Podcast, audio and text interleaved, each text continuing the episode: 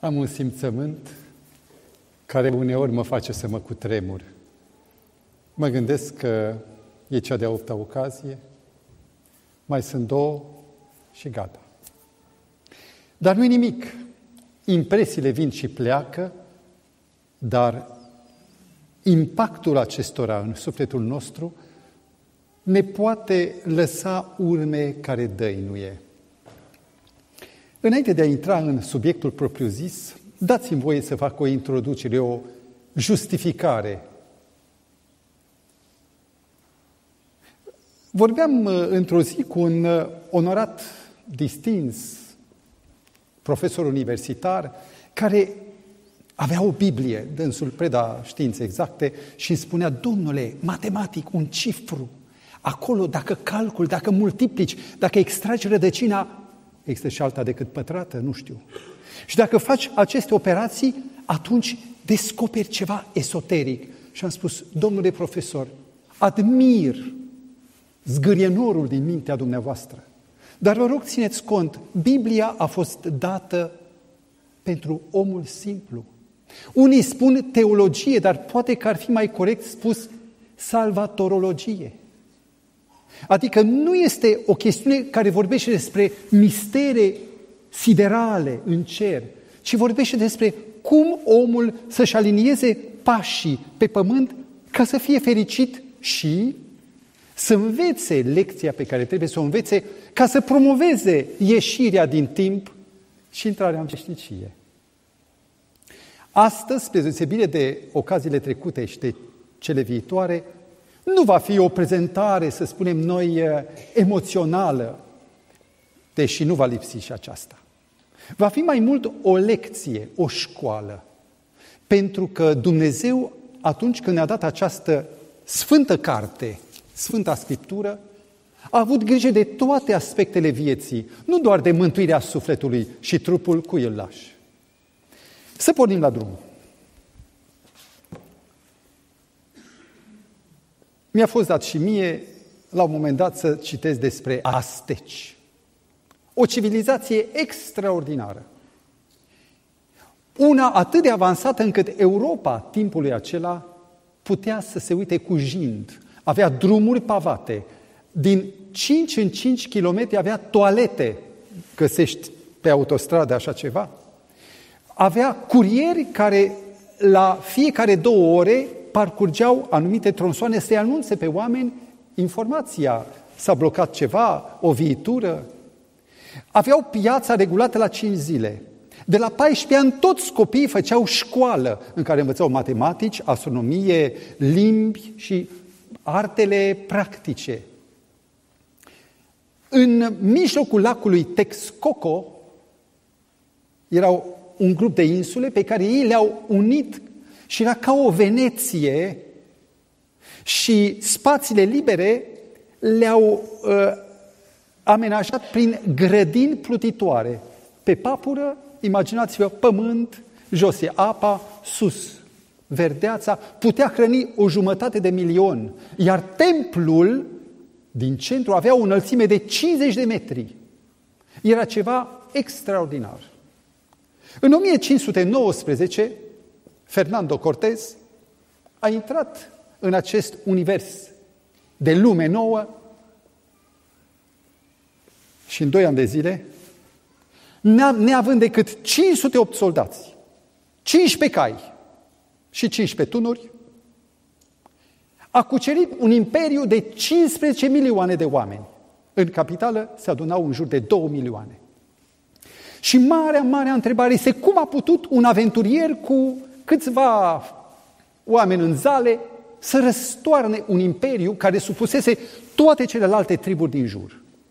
Răspunsul sunt două motive, două explicații tulburătoare. Primul, atunci când a venit el, era un uh, conquistador cu părul roșu, ochi albaștri, oamenii au spus, e Quetzalcoatl.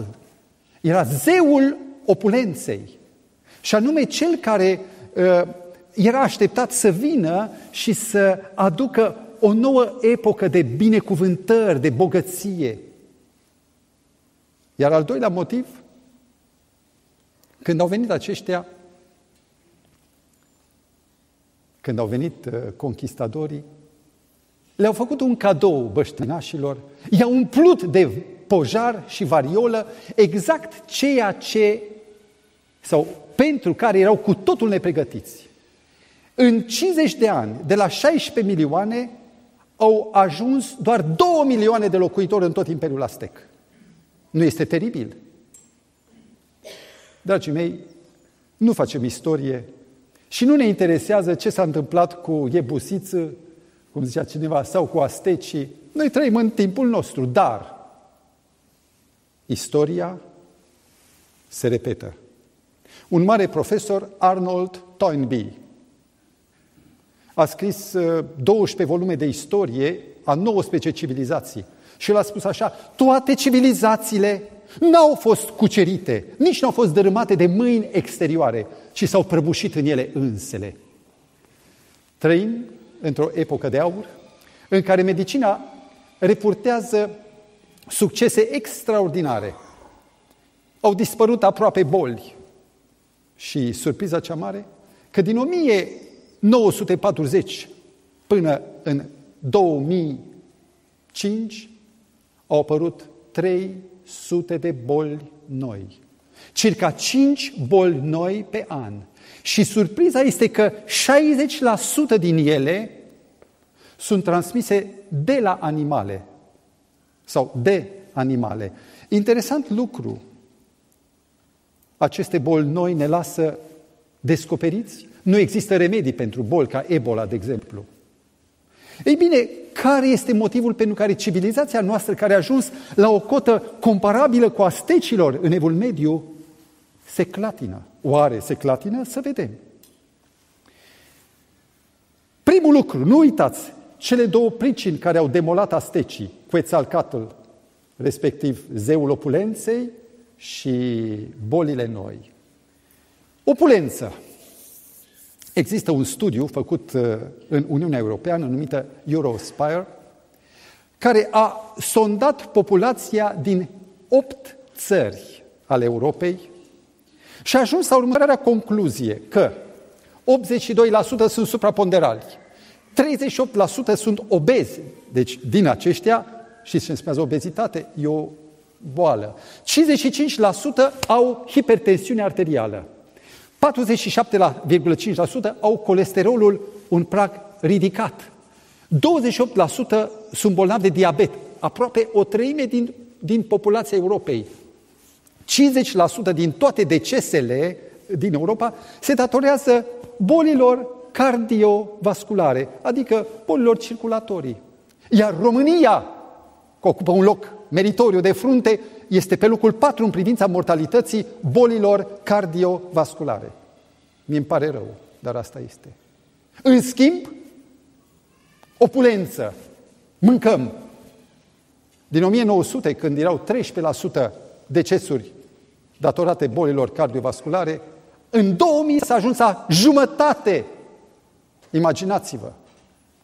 Ei bine, în noiembrie 2005, în National Geographic a apărut un articol surprinzător. Și vă spun că National Geographic nu este o, știu eu, publicație cu anumite tente religioase, nu. Judecă totul la rece.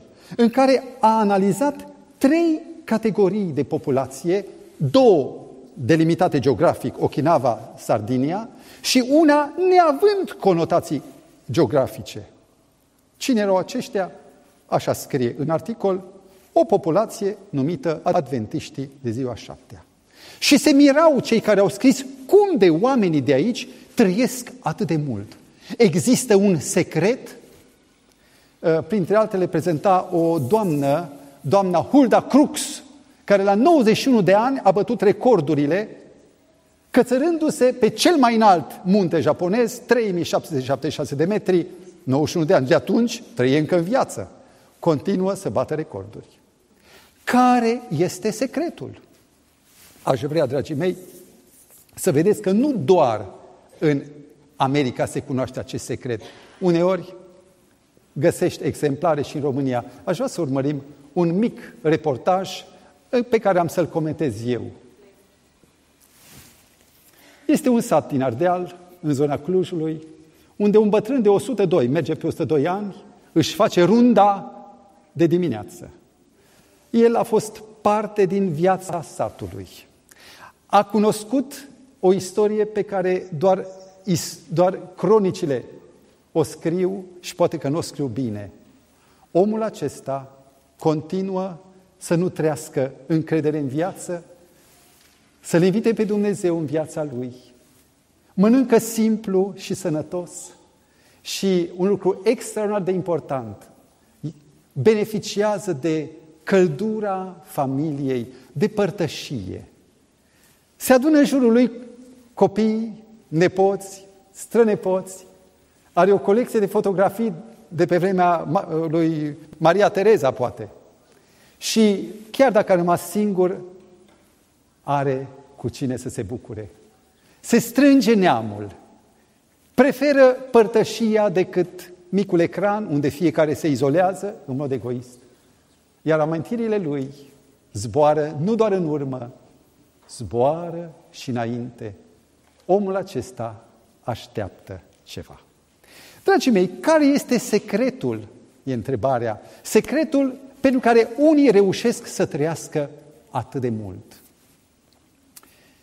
Mă refer la un articol publicat de evenimentul zilei, și anume la 1 august 2010, în care autorul intitulează respectivul articol unde sunt fântânile de tinerețe în care se trăiește până la 100 de ani, în care femeile au o speranță de viață de 9 ani mai mult și bărbații 11 ani mai mult. Se știe că femeile surclasează în vârstă de regulă bărbații.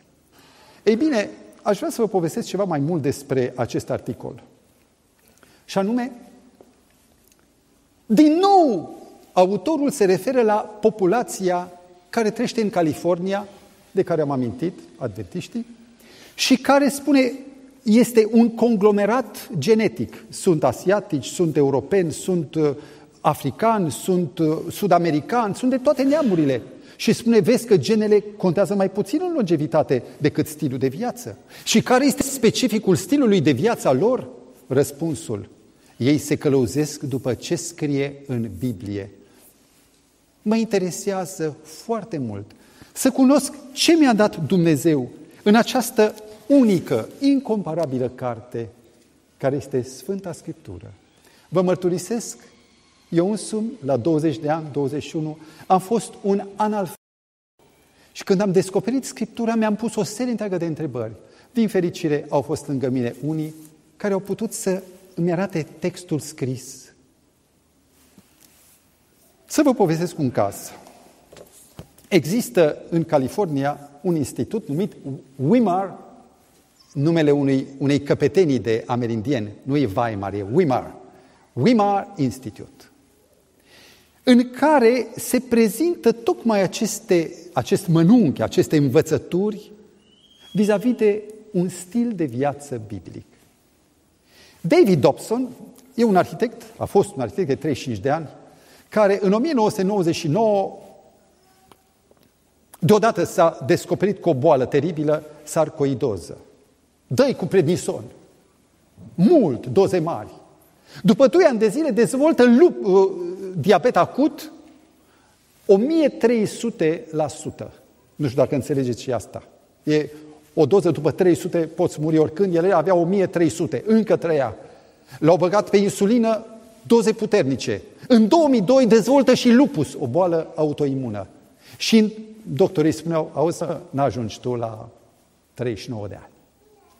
Iar omul, în disperare, merge la Weimar în speranța că va reuși să înlocuiască insulina sau să scadă doza. Nici nu se gândea la vindecare. Uluitor! Printr-un stil de viață, printr-un regim, un program, nu-i greu, un programel, dar ținut cu zel pentru tine, pentru sănătatea ta, în trei săptămâni a ajuns acasă, nu o să credeți, e un document, vindecat. Și se miră doctorii, dar unde s-a dus lupusul? Nu mai e lupul. Unde s-a dus diabetul? Nu mai e diabet. Omul e întreg și sănătos.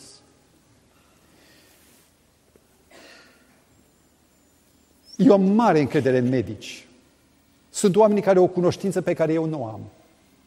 Și totuși, medicii sunt și ei limitați. De ce? Sau când, nu toți, atunci când ignoră lumina pe care Dumnezeu o dă. Când Dumnezeu a dat o lumină, a dat religia sa, religo, religare, refacerea legăturii, asta e religia. El a dat o religie holistică, care nu are în vedere doar sufletul sau relația cu nevasta, ci are, are în vedere sănătatea ta. Priviți, vă rog, tipul de legi pe care Dumnezeu le-a dat. A dat legea morală, care este o expresie a caracterului său ceresc. Pentru cine o calcă, a dat un cod penal. Iar pentru cei care călcând-o au nevoie de milă, a lăsat și o lege ceremonială, mielul, mielul lui Dumnezeu, Isus.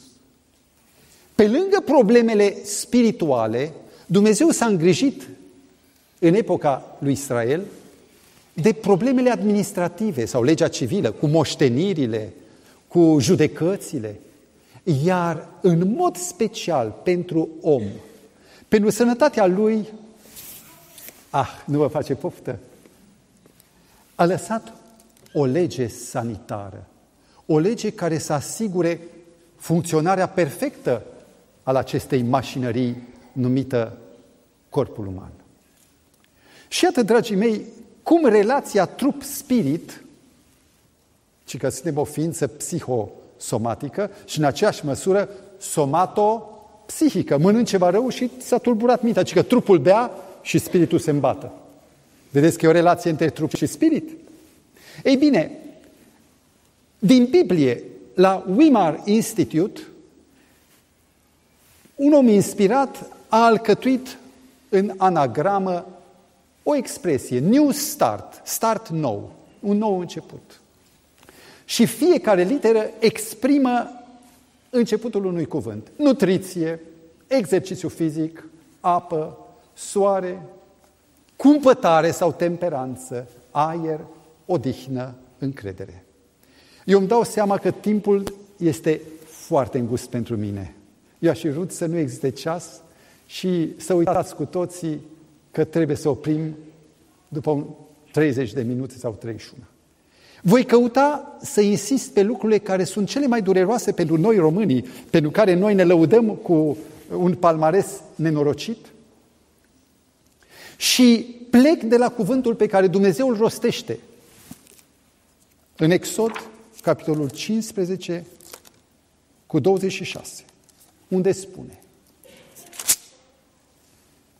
Dacă vei asculta de poruncile Lui, dacă vei păzi toate legile Lui, nu te voi lovi cu nici una din aceste boli, căci eu sunt Domnul care te vindecă. Auziți făgăduința lui Dumnezeu? Dacă vrem să ascultăm de El, vom fi ocrotiți de, acest, de această centură ocrotitoare care e legea lui Dumnezeu. Ei bine, haideți să pornim, să pornim la primul capitol care se numește nutriție. Noi avem o, cum să zic, pun, o moștenire gastronomică, o tradiție. Mama mi-a gătit într-un fel, nici nu mă întreba când eram mic cum să gătească. Îmi puneam în, în față și mâncam. Știți povestea cu laptele afumat, ca la mama acasă. N-am știut că laptele trebuie să nu fie afumat. Dacă am prins cu lapte afumat, ăla e bine. Și oamenii au prins anumite trasee sănătoase sau nesănătoase, nu contează. Așa le-au pomenit. Dar cartea tehnică, ea ne spune, cartea tehnică, de ce ulei are nevoie mașinăria asta? De ce carburant? Că dacă le inversezi, ci că fără motorul, spunea un mecanic. Geneza 1 cu 29 este începutul cărții tehnice. Spune așa.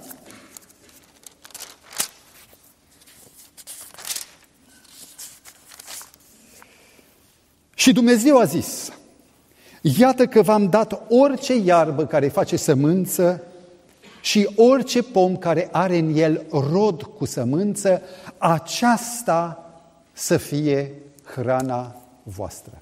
Priviți cât de frumos arată hrana edenică. Fructe și cereale, respectiv, sau include și leguminoasele, adică fasolea, lintea, care au iarbă cu sămânță. După căderea omului în păcat, Dumnezeu, știind că se va sărăci uh, paleta nutritivă, îi oferă omului încă o extensie. În Geneza 3, 18 spune să mănânci și verdeața de pe câmp, adică zarzavaturi și legume, care nu erau incluse în dieta întâi. Dar când a apărut carnea,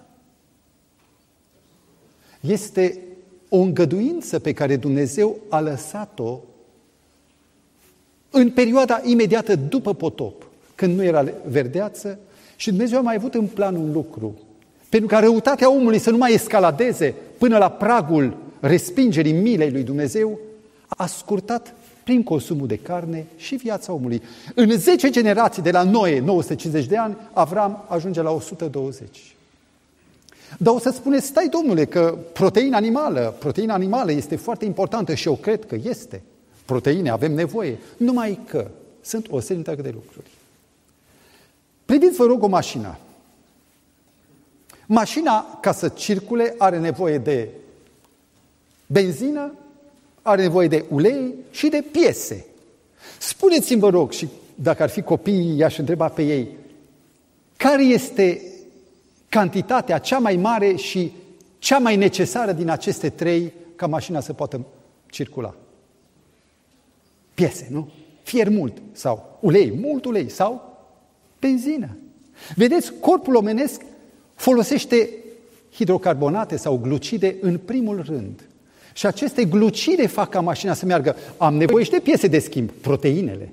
Deci, glucidele sunt benzina, uleiurile sunt grăsimile și bucățile de fier sau piesele de schimb sunt proteinele. Noi nu avem în primul rând nevoie, sau avem nevoie în fiecare zi, în fiecare zi, 30-45 de grame de proteină în fiecare zi, dar nu în primul rând și în cantitatea cea mai mare. Știți ce se întâmplă când treci cu peste 30% din calorii și ingerezi, găsi, ă, ingerezi proteine?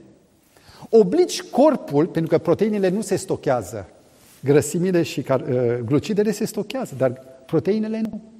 Și atunci corpul trebuie să le toace și să le trimită pe calea eliminării, a evacuării, cu un efort mare care absoarbe calciul din organism. Priviți o statistică. Eschimoșii sau femeile eschimose ingerează de patru ori mai mult rația de calciu decât necesar, pentru că mănâncă doar carne. Acolo, în, între zăpezi și ghețuri veșnice, n-ai salate. Au însă calciu mult. Femeile din tribul Bantu nasc câte 10 copii și mai mult. Alăptează 14 luni și n-au decât jumătate din rația de calciu care ar fi 90, 900 de grame, care ar fi recomandată. Știți care e surpriza? Priviți!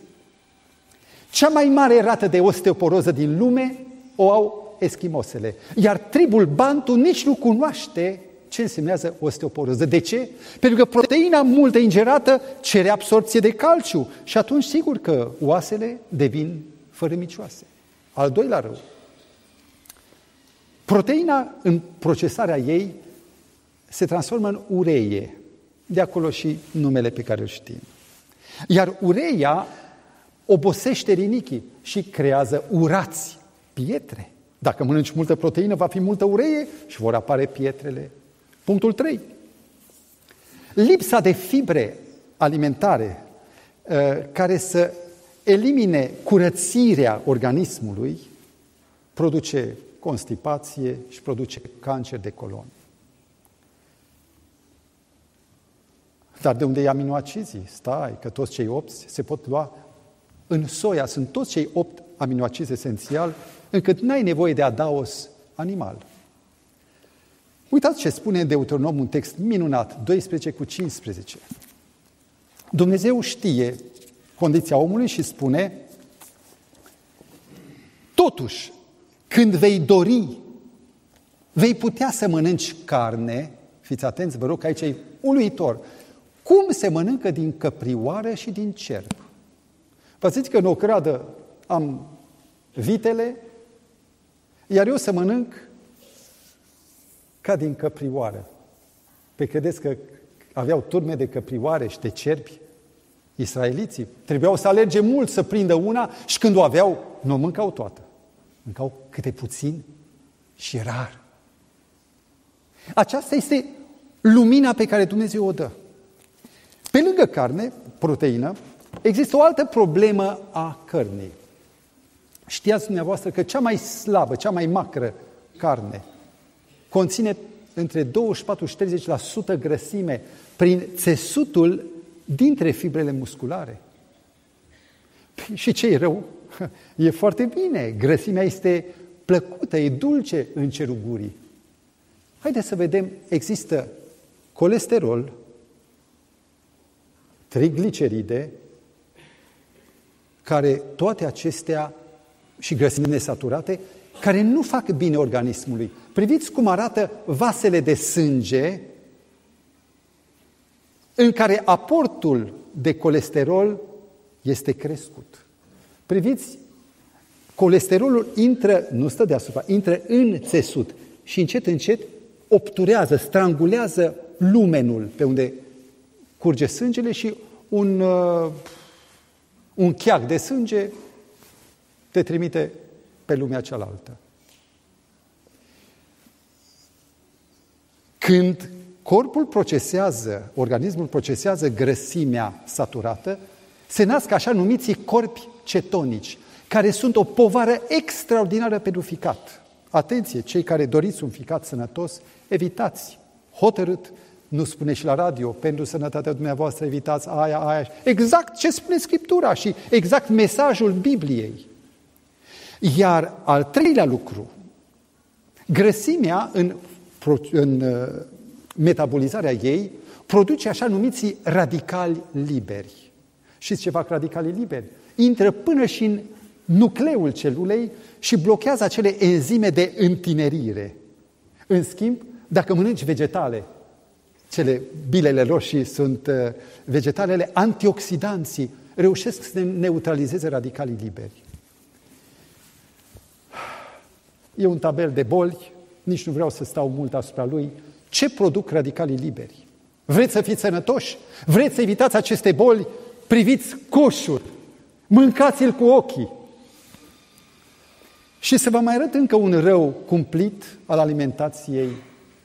Nu comentez, tabloul, imaginea spune dureros, spune tot. Vreau să vă citesc un text din Scriptură, din Levitic 3 cu 17.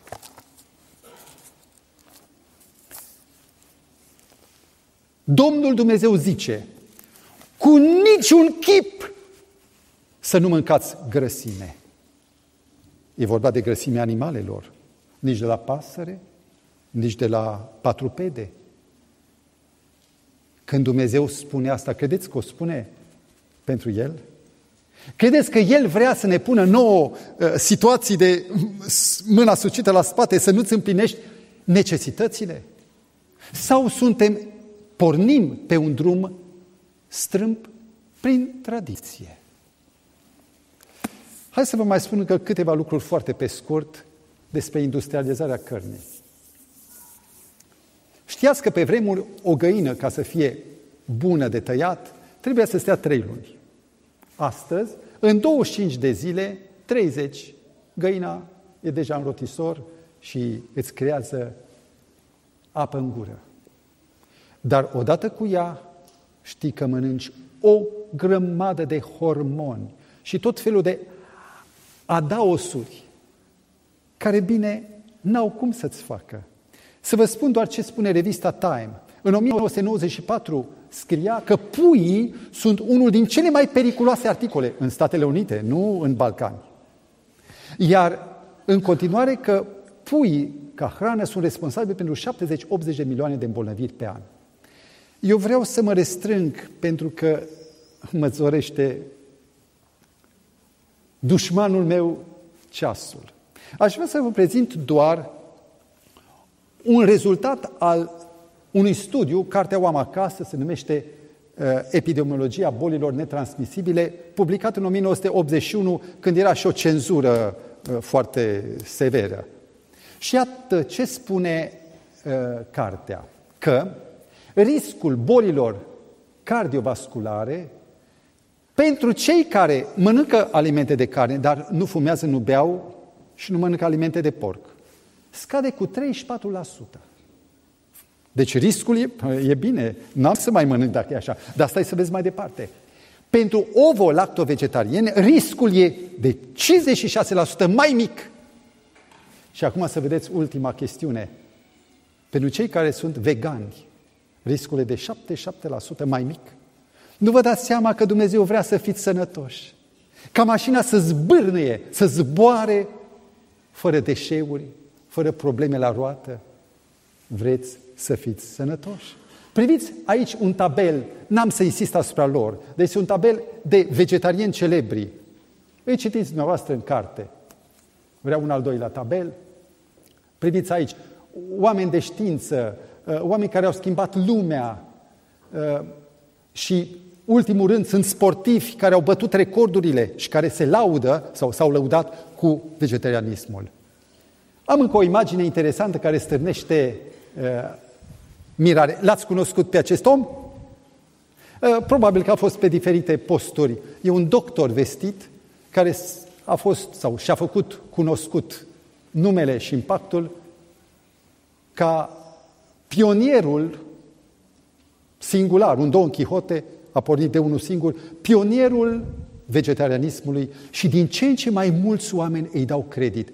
Pentru dumneavoastră l-am invitat lângă mine. Domnul doctor, Bine ați venit! Bine v-am găsit și Vă mulțumesc că ați răspuns invitației sunt noastre. onorat. Uh, domnule doctor, pot să vă pun o întrebare indiscretă. Câți ani aveți?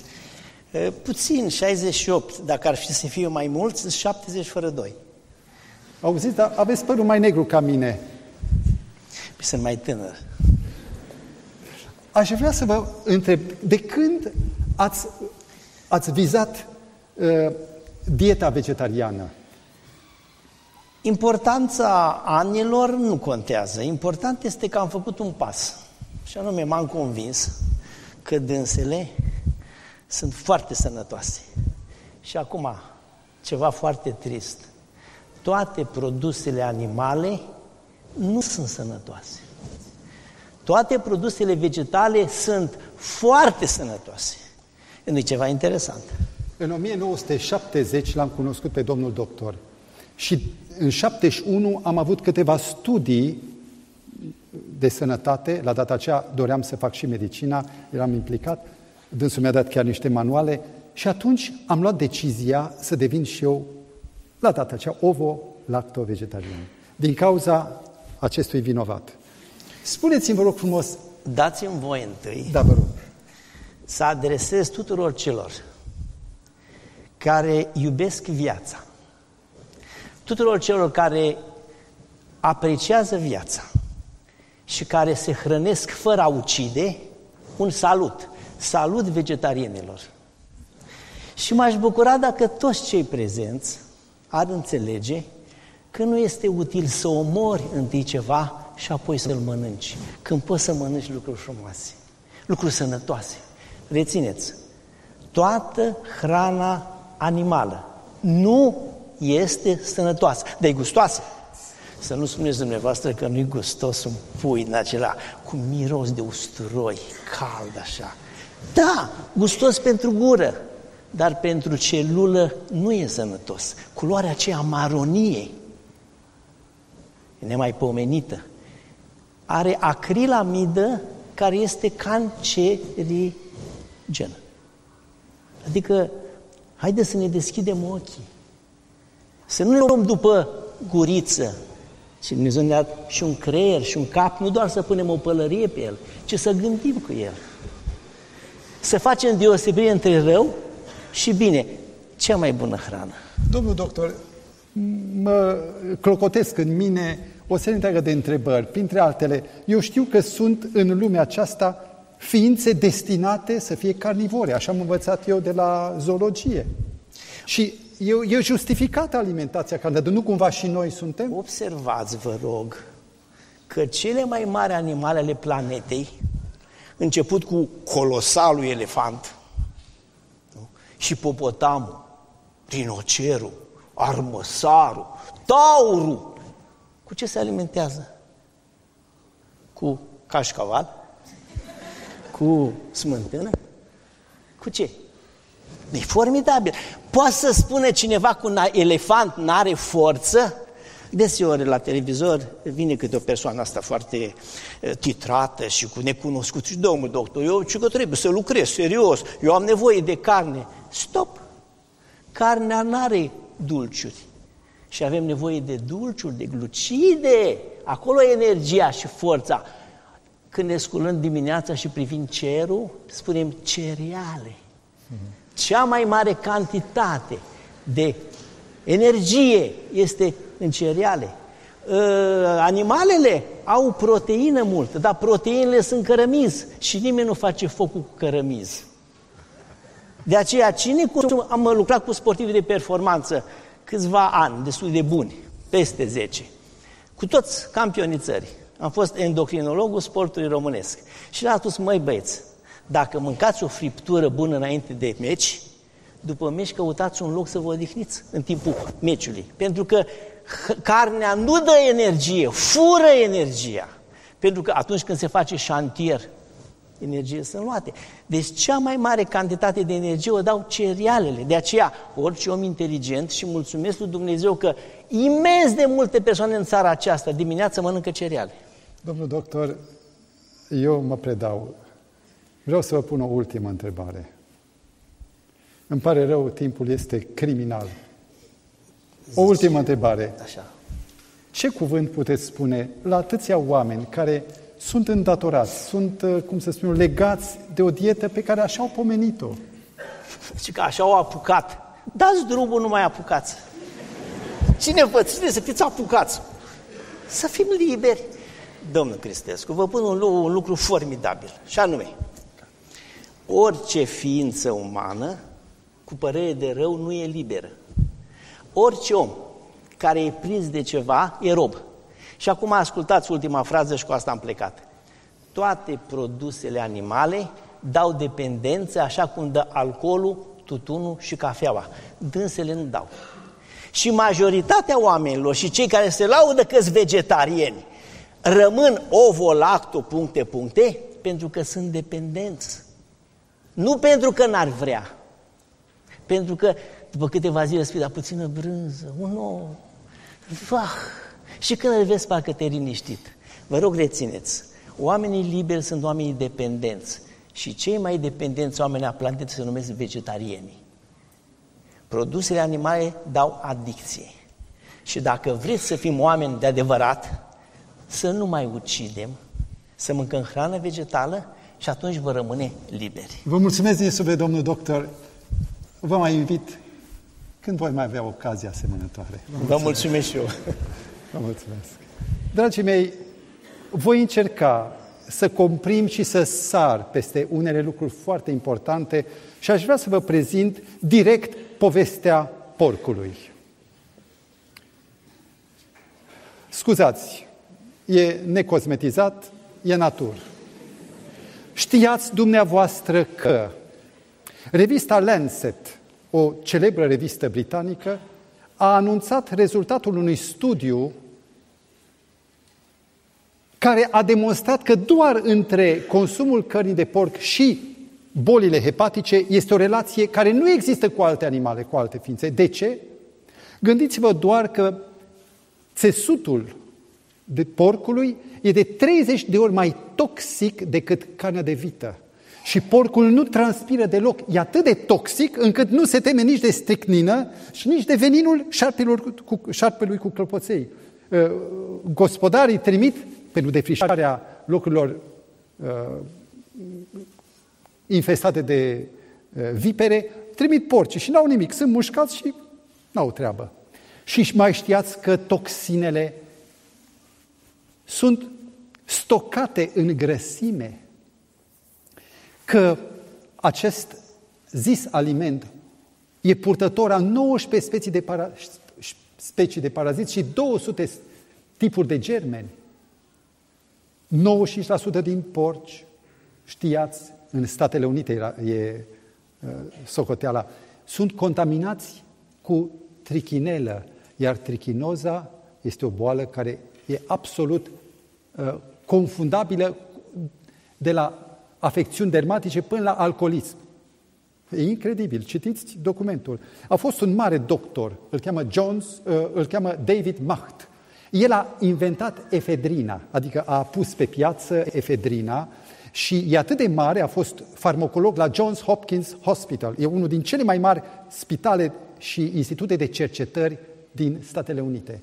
E atât de mare încât în cinstea lui s-a dat un premiu, premiul David Macht, care se dă până ziua de azi. El a făcut un studiu cu extractul diferitelor cărnuri, toate cărnurile de animale, pe o scară a toxicității în funcție de cum afecta respectiva soluție eh, rădăcina unor plante foarte sensibile.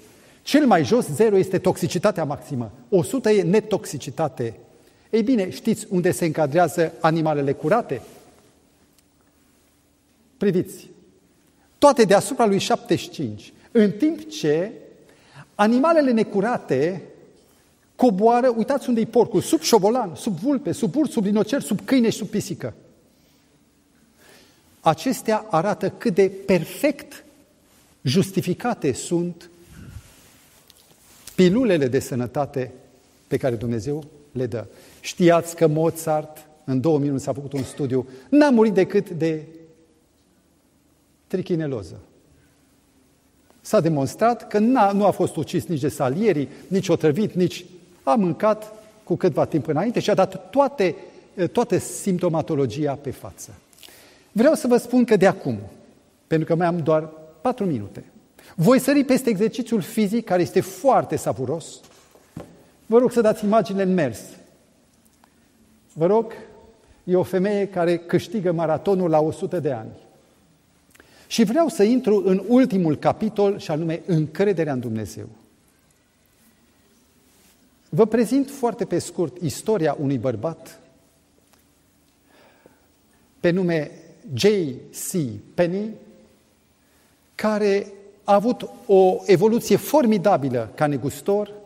În 1929 era primul milionar. Când a venit recesiunea economică, a pierdut într-o zi 40 de milioane de dolari. Atunci era dolarul, nu azi. Atunci. Și a rămas gol. A căzut într-o depresie atât de mare încât prietenii au făcut o chetă și l-au trimis la Institutul Battle Creek, institut, un sanatoriu adventist, unde opera, opera vestitul medic uh, Kellogg, cel care a produs cerealele. Poate nu știați că de aici au plecat uh, fulgii. Aici a fost atât de deprimat încât într-o noapte a scris scrisori de adio, nemai sperând să prindă viața a doua zi. Și în zor, când stătea în pat cu ochii în tavan, aude din capela bisericii un cântec. lumina e Hristos, de ce să mă tem când dau de întuneric, pe el am să-l chem. Omul, ca magnetizat, se îmbracă, merge în capelă și ascultă cântarea aceea și încă una și încă una. Iată ce scrie el. Ce mi s-a întâmplat, n-aș putea să vă explic. Întunericul a fost ridicat și lumina caldă a prezenței lui Dumnezeu mi-a inundat sufletul. Am înțeles că Dumnezeu era tot acolo să mă ajute. În dimineața aceea am fost eliberat de îngrijorare, mi-am recăpătat somnul și mi-am recăpătat optimismul. Se întoarce în salon, ia hârtia și spune câteva decizii. Doamne, de acum vreau să mă închin ție cu tot ce am și ajută-mă să recuperez. Îți voi da ție a zecea parte, cum spune în carte, și voi crea un fond de caritate un fond care a fost mare. În 1945 avea iarăși 1600 de magazine, iar în 1900, oarecât 80 sau 70, la 96 de ani când moare, lasă în urmă 1660 de magazine pe care le-am întâlnit la tot pasul pe întinsul Statelor Unite. Dragii mei, există un secret, biochimia creierului și un factor, așa numitul factorul credință. S-au scris cărți multe, cât de mult relația cu Dumnezeu îți asigură imunitate, un tonus pozitiv. Deși guvernul chinez al lui Jiang Zemin și-a propus să reînvie cultul personalității și uh, structura de mamut al comunismului, în China, la data aceea, trăia un trib, trăiește și astăzi, tribul Lahu, într-o stare de răvășire. Toți fumează opium. Și guvernul chinez, deși a avut planul să impună un comunism auster, văzând cât de eficienți sunt creștinii din zona Yunnan, sunt harnici, nu fumează opium, sunt tot lahu, dar au alt stil de viață, au hotărât în BOB să-i pună în camioane, să-i ducă săptămână după săptămână între, în aceste zone dezolante. Și imaginați-vă că într-un an de zile imaginea tribului s-a schimbat. A apărut curățenie, hărnicie, sănătate. Oameni buni, iau cartea aceasta în mână. Ca să vă spun că cine vrea, cine vrea să asculte, nu ca să dea satisfacție unui zeu aspru, ci pentru că îl iubește. Și ca să fie sănătos și fericit, va spune hotărât, se poate, se poate. Dumnezeu este în spatele, Iisus Hristos este în spatele fiecărui cuvânt. Și dacă El v-a spus ceva, nu v-a spus decât ca să fie bine pentru voi. E Dumnezeul dragostei. Și dacă vrei cu adevărat, atunci începe să trăiești, indiferent de vârsta la care ești. Dumnezeu să ne ajute așa.